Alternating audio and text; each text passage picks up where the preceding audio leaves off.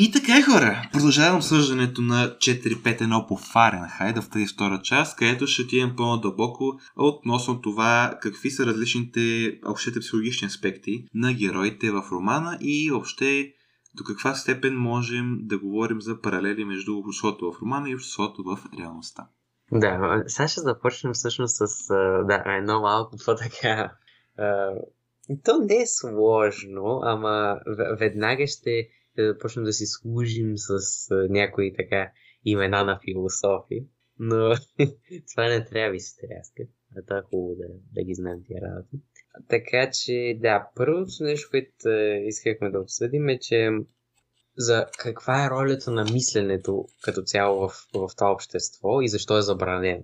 Да, а от това, което аз разбрах, и нали, предполагам и вие от сюжета, когато, се, когато го чухте в първата част, е, че мисленето като цяло в, в книгата е представено като нещо, което ни кара да се чувстваме лошо. То а, предизвиква лоши емоции и ни навежда на някои неприятни факти за нашето съществуване. В смисъл, ако прочетете малко философия от типа екзистенциализъм а, и там едни имена, които сме ги споменавали, сме говорили за тях а, в а, предишния, предишния сезон за биографиите, а, Ниче, Фридрих Ниче и Албер Камило, ще видите, че всъщност има доста, доста сложни за приемане истини за живота и това в никакъв случай ням, не ни се отразява добре емоционално.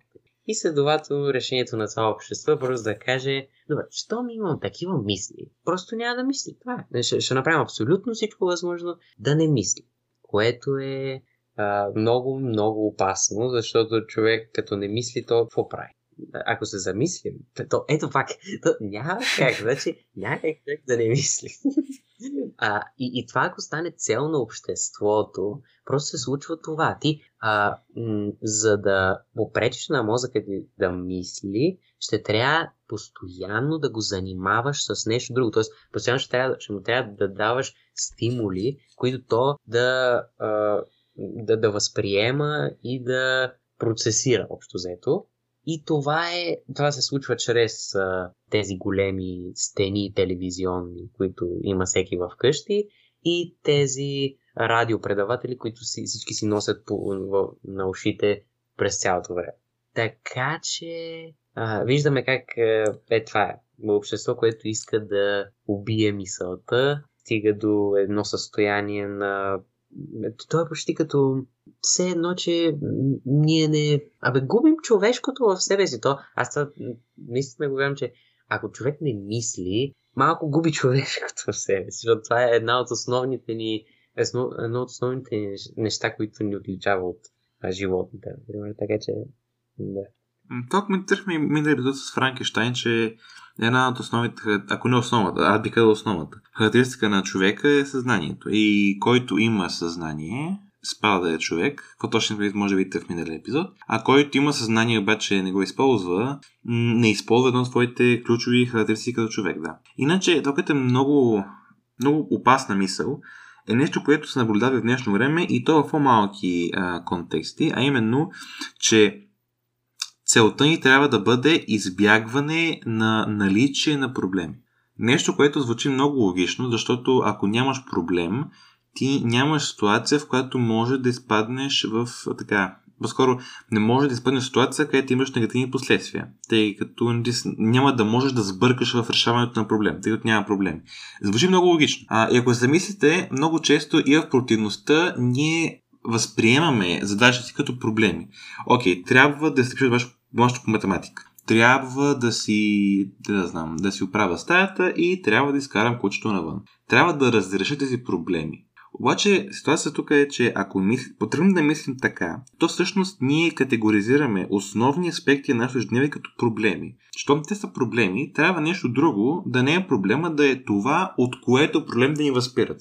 Е, добре, какво е това? И казвам то въпроса какво е това, въобще тази концепция за избягването на проблемите ни води автоматично към хедонизма. Тъй като хедонизма и като цяло стремежа към щастие или по-скоро към удоволствие по правилната дума е това, от което ни възпират, така да се каже, проблемите. А всъщност това, което трябва да мислим и това, което, това за което говори Кант, е, е, философ Емануел Кант от 18 век, немец е Кант, той казва, че всъщност решаването на проблеми трябва да е основна функция на човека. Той казва, а, е превод от, от немски, има и, има и смелостта да използваш своя собствен разум.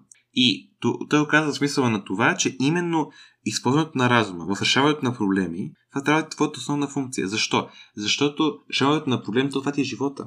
Все, постигането на каквото и да е ценностно, казва Кант, аз тук съгласявам с него, минава през това, човек, казвам малко с по-съвременен така, език, трябва да напусне своята зона на комфорт, трябва да се потруди, т.е. да разреши проблеми, да сбърка в на проблеми, за да постигне нещо ценностно.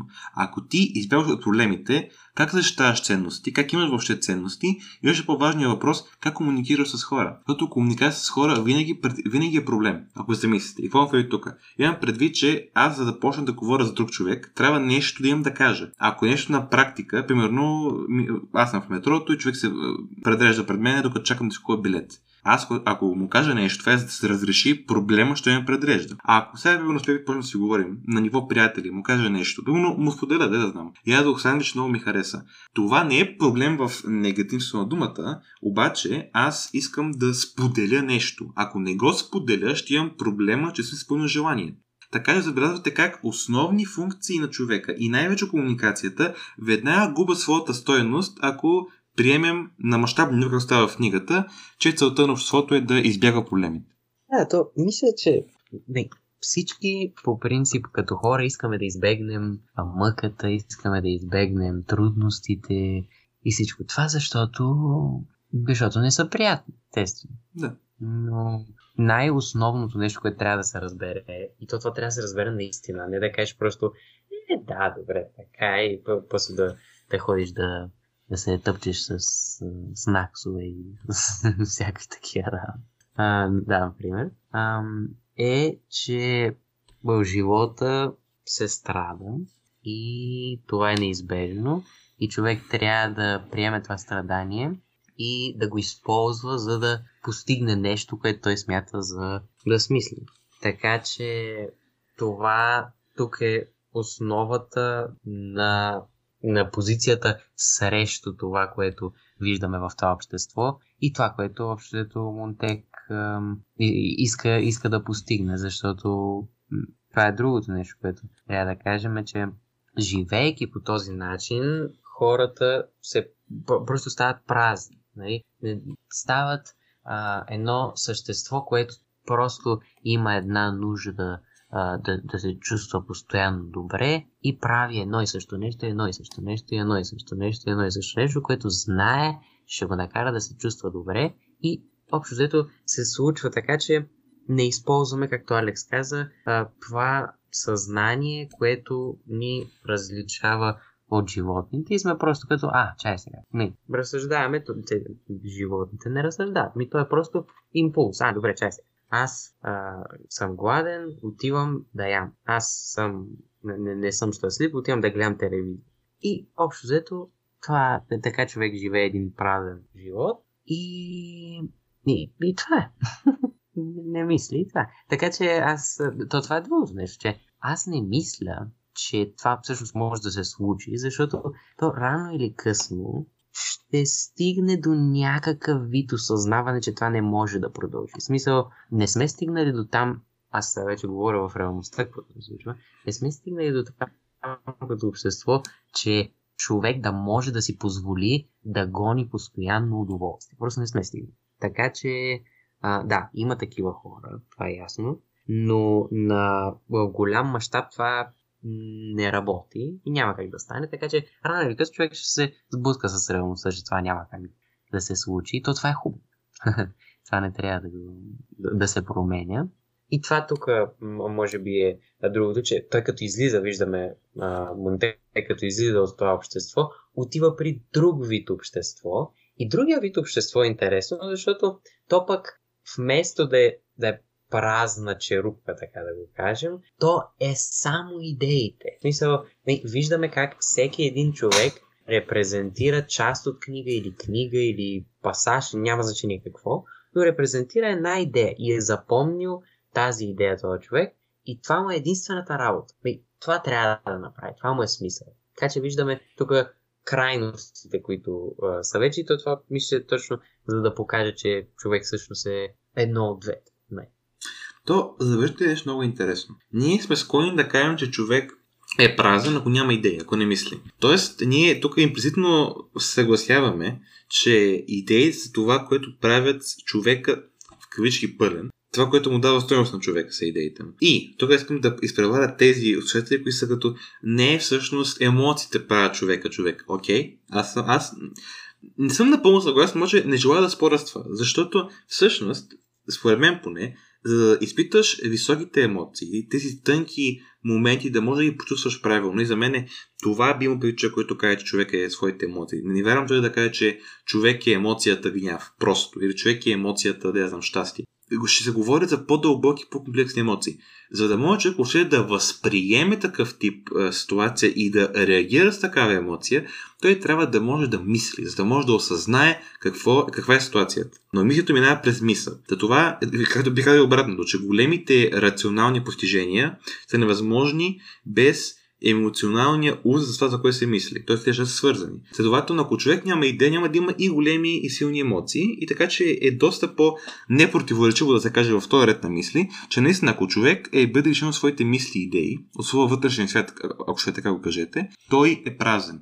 И това е много важно, защото ако, ако стигне до въпроса до какво прави човека човек, или, или какво прави човека стоеностен човек, отговора трябва да бъде негови и негови мисли. Даже има един а, философ, шотландец, а, Дейвид Хюм, който казва, че ням, човек няма такова нещо като личност. Че един човек, тъй като му се изменят изцяло неговите клетки и неговото биологично така, състояние, ако щете, химично и биологично, биохимично, а, така, това означава, че трябва да се намери нещо, което да дава тази последователност в този човек.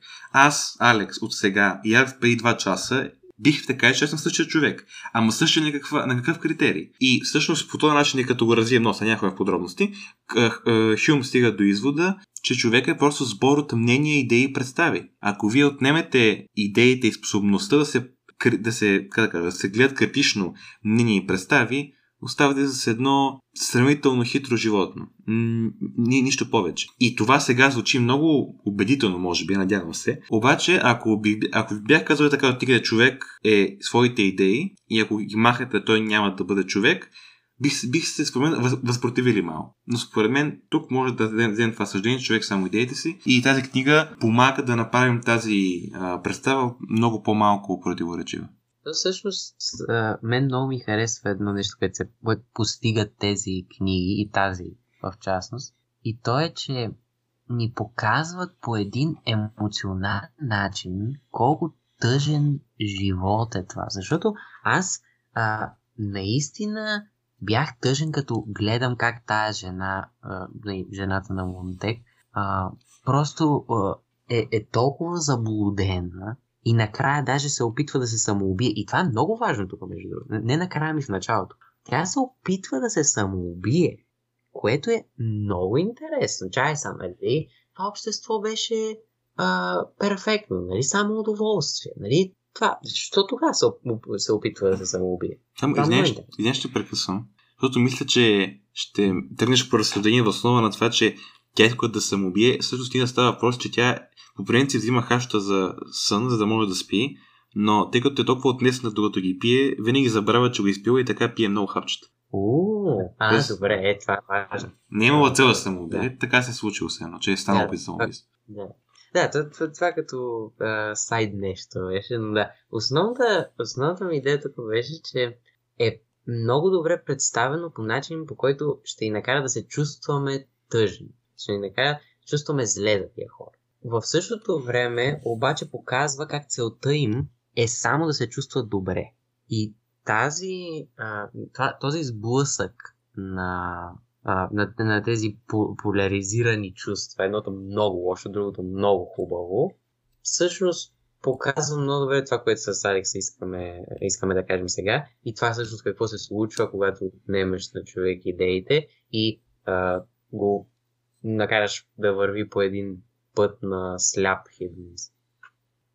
Да, напълно съм съгласен. А, наистина, не, трябва да се подценява емоционалната, така, емоционалното въздействие, което има книгата, книгата върху нас и то това е литература. Значи, ако човек иска да бъде убеден рационално, това ще има философия. Литературата е за да даде емоционален заряд на всички тези идеи. Нека обаче обърнем внимание към един детайл, който може би хора бяха го пропуснали, като казах, и това е направено, за да има шоу в сюжета.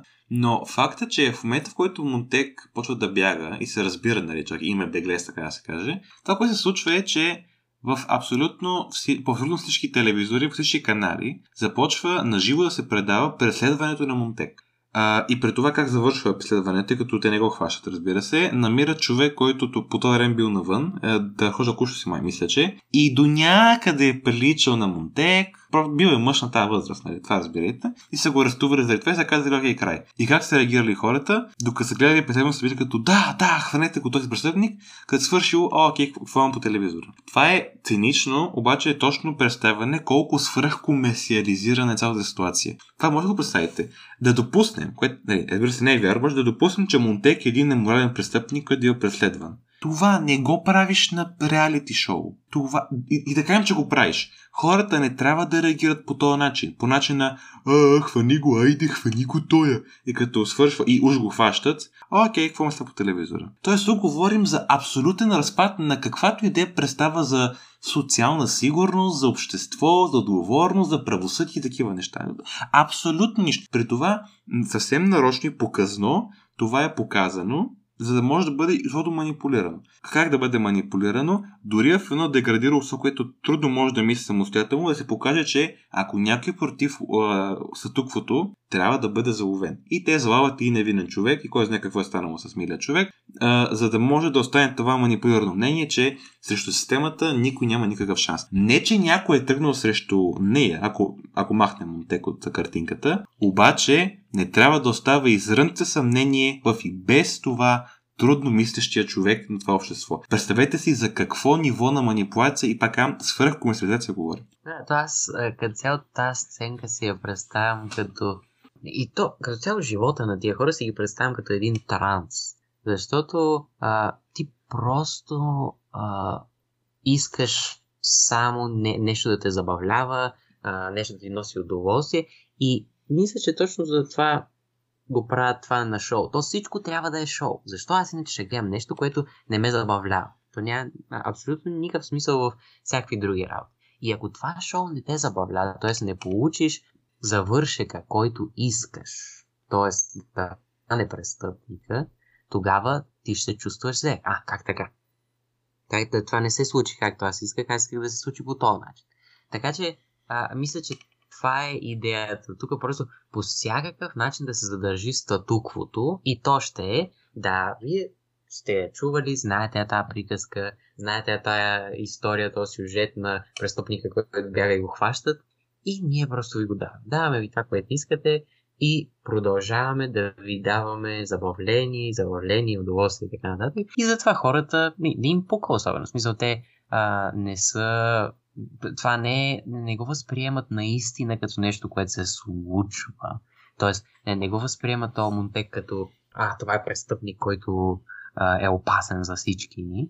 Ами, може би го възприемат просто като един герой в серия. Но, що не? Аз искам, пускам си телевизора, да, нещо по новините, забавно е, свърши, окей, дай се.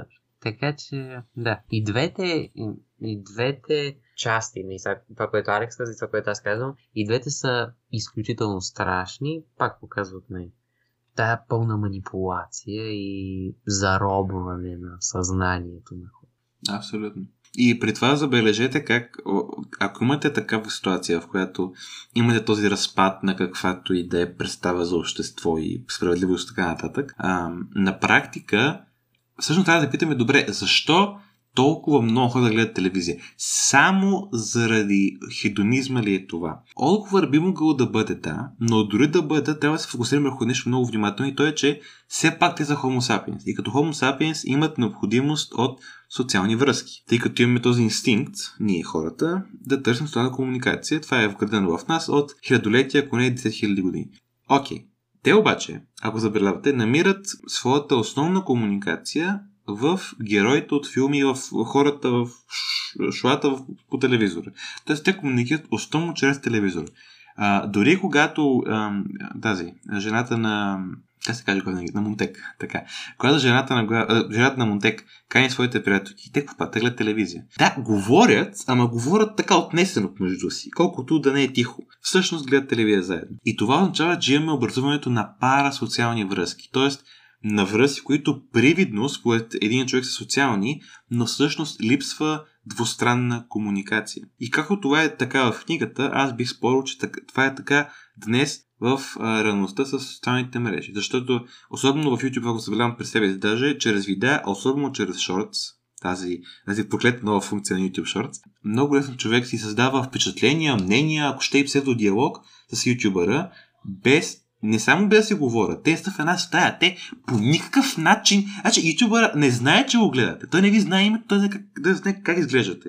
Но вие го познавате, вие му чувате мненията и вие, знаете как изглежда.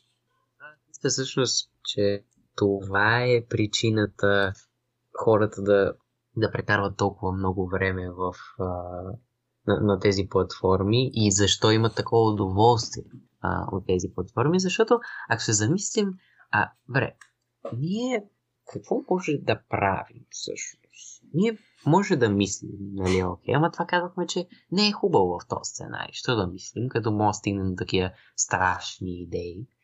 Значи, какво друго ни остава? Остане ни това, което Алекс казва, нали? Да, да комуникираме. Ма чай са, ти за да комуникираш, пак трябва да мислиш. Е, това мислене. Как да го махна това мислене? Ами добре, дай да комуникираме, обаче няма баш да комуникираме. В смисъл, ще махнем частта от комуникирането, която изисква мислене, т.е. аз да говоря, аз да говоря и да мисля и да отговарям. Защото да се за да отговорим на някого, трябва да мислим. Ще го махнем това и просто ще ми говорят. И тогава не би трябвало да мислиш, не? Ти просто ще слушаш. Просто ще възприемаш. Okay. Така че, е това тук е много, много плашещото в нашата реалност, в която живеем, е, че, както казах, човек може да се загуби в тия шортс за 3 часа и да не осъзнае, че, че са минали 3 часа, просто защото той, той, той, той е само възприемане. Ти не, не, мислиш кой знае колко в тия неща. Възприемаш. Не, едно такова нещо, друго такова нещо. И то това е не, за YouTube Short, за TikTok, за всички тия неща. А, това има опасност, че ако примерно си пуснеш някакъв, а, някакъв клип, който е 20 минути или половин час в YouTube и говори за някаква идея или някаква тема, има вероятност голяма да се замислиш за тази тема след. Обаче, колкото по-кратко всъщност става формата, толкова по-малка е вероятността да се замислиш. Защото а, ти гледаш едно нещо, възприемаш време да помислиш за него и ти във времето, което евентуално ще се замислиш за това, което си гледал, ти вече гледаш друго нещо. Не? Нагоре, нагоре, нагоре, слайпваш до припадък и накрая си като, а, чай, бе, то какво стана? Нищо не си спомням. А, това е другото. Спомняте ли си, ако сте гледали днеска 100 шорта, какво си спомняте от това сте гледали? Мен това не е интересно. Аз трябва да кажа, вчера, ако съм гледал 20-30 шорта, аз спомням ли си нещо от тия неща? В смисъл, това е много опасно нещо, което не е антиутопия. Това е реалността. Така че това много трябва да се внимава и е тема, която с Алекс сме обсъждали много пъти и тя трябва да се обсъжда, защото това всеки ден се случва и ние хубаво го обсъждаме днес, ама утре пак, е, пак се случва това гледане, защото то е просто толкова пристрастяващ поради тия причини, да, то, да, но, може да се говори много по този въпрос, но да, на практика е това. На практика е това и а, страшното е, че няма някаква тенденция, която да е против това. Няма някакво контрадвижение. И има до някъде, но когато правиш контрадвижение срещу шортовете, шортовете правяки шортове на тема как са лоши шортовете, разбираш, че си доста безсилен пред тази система, която продължава и продължава да съкръщава съдържанието. А, много хора чуят добре, защо, особено тези, две години, имахме рязък, много рязък спад, но така или иначе малкият процент младежи гледаш телевизия. Телевизията има реклами, при това не on demand, трябва да ги изгледаш. И те имат а, така въведения в а, разговори в ток-шоута. И там, по, не, по-новите могат, то по принцип, нали, не можеш да ходиш напред и назад по филма. Въобще за какво ми е това? А въобще, защото да гледам филми, това пак забравя в младеща, много по-малко младежи гледат филми. Те гледат откъси от филми или гледат а, така 10 минути обяснение на филми. Тъй като според тях да отдели час и половина-два в това да гледаш един филм е загуба на време. Щом аз мога да науча за какво става въпрос, ще мога да видя годините сцени, ефекти, годините пънчленове за 10-15 минути, за какво да прекарвам час и половина в е, киното. Или вкъщи, където и да е. За какво да прекарвам това? За какво ми да се концентрирам в какво да е час и половина? При това гледането на филм не е по принцип не е нещо много трудно и не е нещо, което е много отговорно. Тоест няма нищо от това. Това не ти е лекцията, която ако не разбереш имаш двойка на изпита. Това ти е за забавление. Дори това не искат да правят. Тоест, това е много притеснителното и въпреки, че в реалността аз не виждам надежда за контрадвижение срещу това съкръщаване на формата, в книгата има такъв, такава наченка за надежда, тъй като, ако това сме казали още, в, в книгата екраните на телевизора е, е, е, са самите стени в, в стаите и апартаментите. Което, това, само си го помислете малко. Вие се обръщате и виждате в една цяла стена нещо. Това е много близо до реалността. И в книгата на Монте, в дома на Монтек и, и съпругата му, три от стените, т.е. 75%, 75% от погледа, от, от погледите ти ще падат върху този екран, тези екрани. Но, въпреки че жена му настоява, накрая, до края, докато къщата бива изгорена, четвъртата стена не се замесва с стена екран, и става обикновена стена. Което означава, поне аз го толкувам чисто литературно, че това е знак, намек на Рей Бредбери, намек на Монтек, ако щете, че надежда има и че има как да се върне в една ситуация, в която ако Аре, може да много амбициозно нашите стени да бъдат много обикновени в контекста на, на книгата на Мотек, но ситуация поне в която ще можем да сме вкъщи и да сме изключили стените екрани, а не да ни обущат постоянно. С други, това говоря малко алегорично, с други думи, да можем да спрем на петия шорт, а не на 25 или на 125. Да, ние да се надяваме да не, да не влезем всички в виртуалната реалност и тогава не стени, ами цялата ти реалност да Ох, това го забравих. О, боже господи. А, да. Е, това, е, това ще са стените, само че много по-зле. Там и тавана, и пода, и това е. Няма да имаш нищо, което да ти напомня за в кавички скучната реалност. Така че да, това е... Виждаме тук как много паралели може и то това да не забравяме, а, че е писано при колко? При 70 години. Да, това беше да. През 53, да, при... Да. да. Точно, да. При около 70 да, няколко години. М- значи, човека а, така, може би е прозрял на къде отива, е? А, което, да, пак казваме, не, е, не е хубаво. М- един друг детал, който на мен направи впечатление, а, и всъщност който ни навежда на, на мисълта и на намека всъщност, а, че, това, че, че се говори за реалността в тази книга, е когато нали, Монтек го преследват, той има отровата в а, която кучето му е инжектирало още когато там е избягал в началото. Ам, много трудно се движи, много бавно и трябва да премине през, през един много широк а, път, и едва не бива блъснат от някаква кола, в която са пияни младежи. В смисъл, млади хора пияни я карат, а, а той си мисли, че го преследват полицията. Това е много... А, сценката като цяло и то целият, ам, цялото действие в тази част е много интересно описано, защото той си мисли, че това, което се а, приближава към него с а, огромна скорост, тази кола, са полицията че те ще го хванат че това е края нали, на всичко. А то се оказва, че са някакви някакви идиоти, които са се напили. така че, да, това, това, това мисля, че е много... Особено, нали, сега като погледа някои новини и такива работи, все има някой, а, някой се напил, направил катастрофа. Тоест, това не е нещо, което не, не ни е познато в а, ежедневието и по новините, така че да, тук още един паралел с реалност. Mm, и то, да, да, особено в България, пък това в, далеч, далеч не ни е непознато, за съжаление. Да. Има го този момент. Има го и момента, че някъде бе ви впечатление какво, тъй като в книгата се описва какво си говориха двамата пияни младежи вътре в колата и трима бяха, след като два не го прегазват. И беше интересно как е, нарочно, лече, че беше нарочно, се повтаряха много пъти думите, които ползваха. Тоест, в рамките на 5 изречения имахте масово повторение на думите, т.е. много малко, много, много ниск, нисък брой различно употребени думи. И това си го мисля, че Бредбъри е имал предвид да каже, че има една друга тенденция, много опасна, и тя е, че младеща, и като цяло, хората използват все по-малко на брой думи на, на ежедневно ниво. Това ще е проблем. Това е проблем, тъй като ние, за добро или за лошо, идеи трудно може да комуникираме, освен с езика си. С думи, т.е. Да, може с действие. Примерно, ако аз любим човек, мога да целувам. Окей, да. Или ако някой ми е приятел, мога да го прегърна. Или мога да, не, да, да му дам пет. Мога, окей. Обаче, това доста ме ограничава. Представете си да комуникирате само с...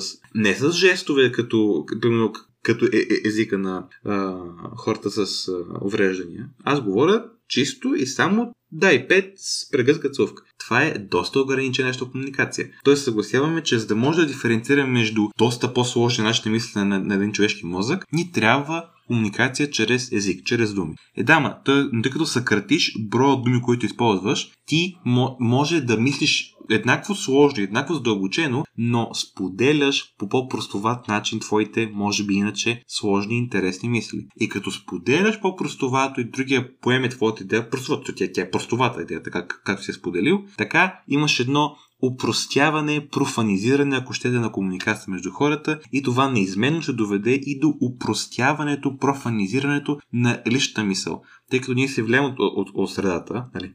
Това не е кой знае какво откритие. И ако около нас се говори на прост език, ще почнем и ние поне отчасти да мислим на прост език. И оттам нататък вече полека полека стигаме до ситуация, в която мишо да мисли. Да, то, аз това го, го виждам, честно казвам, защото има поня... понякога, примерно, като трябва да четем някакъв сложен анализ на някакво произведение, и аз си мисля, о, добре, то не може да се каже по, по по-прост начин, и трябва с такива сложни понятия и такива неща а, да се каже.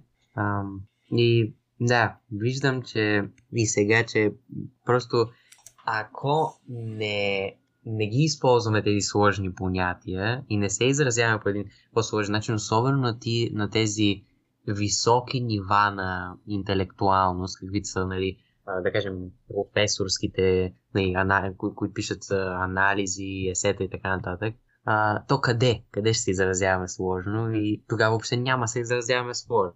Както Алекс каза, ако а, не говорим с и не четем сложни а, думи, не знаем повече думи, а, няма и да мислим сложно и няма да можем по-сложни идеи да изразяваме. Така че това на пръв поглед може да изглежда като а, един шорткът. Я, я дайте да, да простим нещата просто. А, но далеч не, е, далеч не е хубаво. И е жалко, че а, това се случва на ежедневно ниво. Да. Единственото, което може да се направи е ние да пускаме по някой друг а, термин, да видим какво ще стане.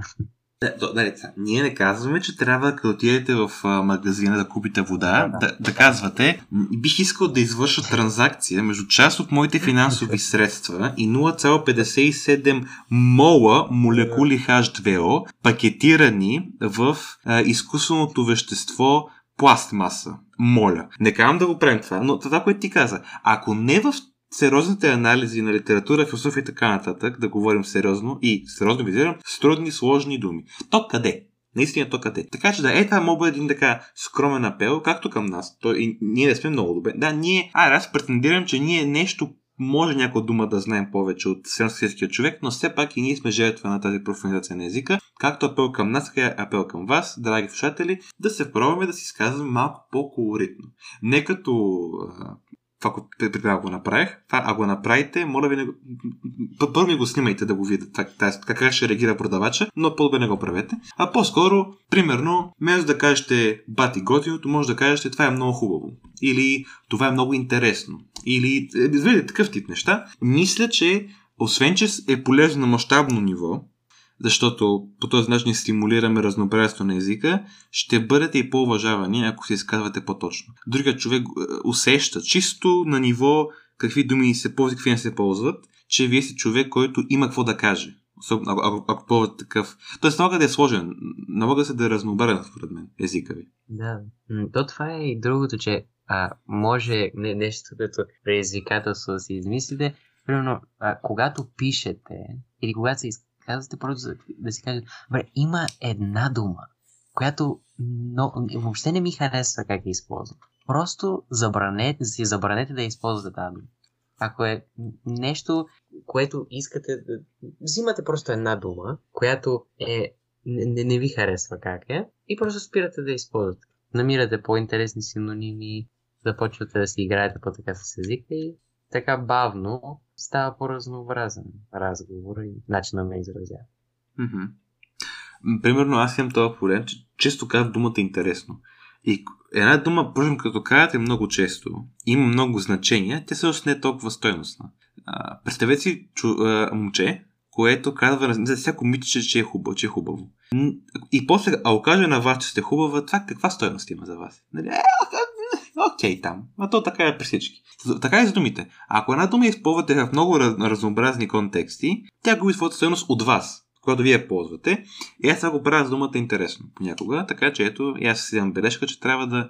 Но тук, аз казвам нещо интересно, мога да имам предвид, че наистина имам интерес към него. Мога да означава, че да казвам, че е контроверзно, мога да казвам, че не съм съгласен с това, но казвам по мил начин.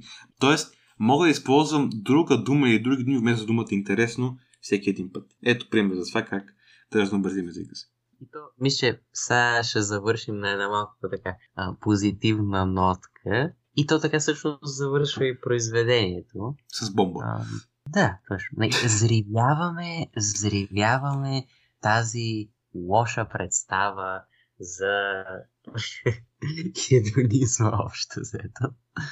И се опитваме да, да, да мислим по-философски и поемаме а, по този път на идеите, така да се каже. И можем нали, по този начин да, да избегнем а, тази антиутопия, която виждаме, че всъщност не е много далеч от нашата реалност. Аз искам да се обърна към Гедебоп, ако ни слуша. А, ние не сме поддръжници на бомбардирането на градове. Да не си бъде такова впечатление. Обаче, това, което казваме, е, че по един парадоксален начин а, бомба, бомбардирането на град по време на война и отнямането на много-много животи и е резултат, който е един опустошен призрачен град, в случая е позитивно нещо на мащабен план. Не е морално, но е, им, ще има по... знак на надежда, е, защото на практика, да, това ти каза, Беби, ние разрушаваме статуквото, което е забранявало мисълта. И аз така разчитам финала на романа на Рей Бредбари и как неколкократно вече, когато вие бяхте в тези две части на епизода, аз и ние всъщност показваме, че Бредбари е оставил изкарите надежда вътре в романа си, така че нека ние се надяваме, че има как да не стигнем до реалността, която той описва в своя роман. Да. И мисля, че това ще е хубав начин да, да завършим този епизод а, с надежда. Обаче при условието, че тази надежда поражда а, действия от наша страна, да. не да, да бъде сляпа на нещо. Така че да, надяваме се да ви е харесало и да сте се замислили за това, какво правите всеки ден, защото не знам за това, ама бих казал, че ени 90% от хората, ако не и повече, които ни гледат, гледат някакъв, някаква форма на шорс. Дали ще е шорс самите, дали ще е TikTok, не, няма значение какво. Обаче, това просто вижте, вижте какво се случва с това, защо го правите и можете ли да спрете всъщност да го правите и защо трябва да спрете да го правите така нататък. Така че да, може да се замислите малко по тия неща и ще е малко по-практично смисъл. Ние си говорим за философии и за всички такива работи, обаче това наистина тук виждаме как философията практически ни помага в ежедневието. Така че това ще ни е апела днес. Подкрепям. Подкрепям апела. Той е първи към нас, както казахме. Така че да. Сега, малка информация това какво следва. Следващата събота ще се качи обзора на този, този сезон. Там ще кажем отново по традиция какво ми, какво, какво ни е харесва, какво ни е харесва и как, въобще как оценяваме ние този сезон. След това, последващата седмица, ще бъде почивка за нас, няма да се качи нищо.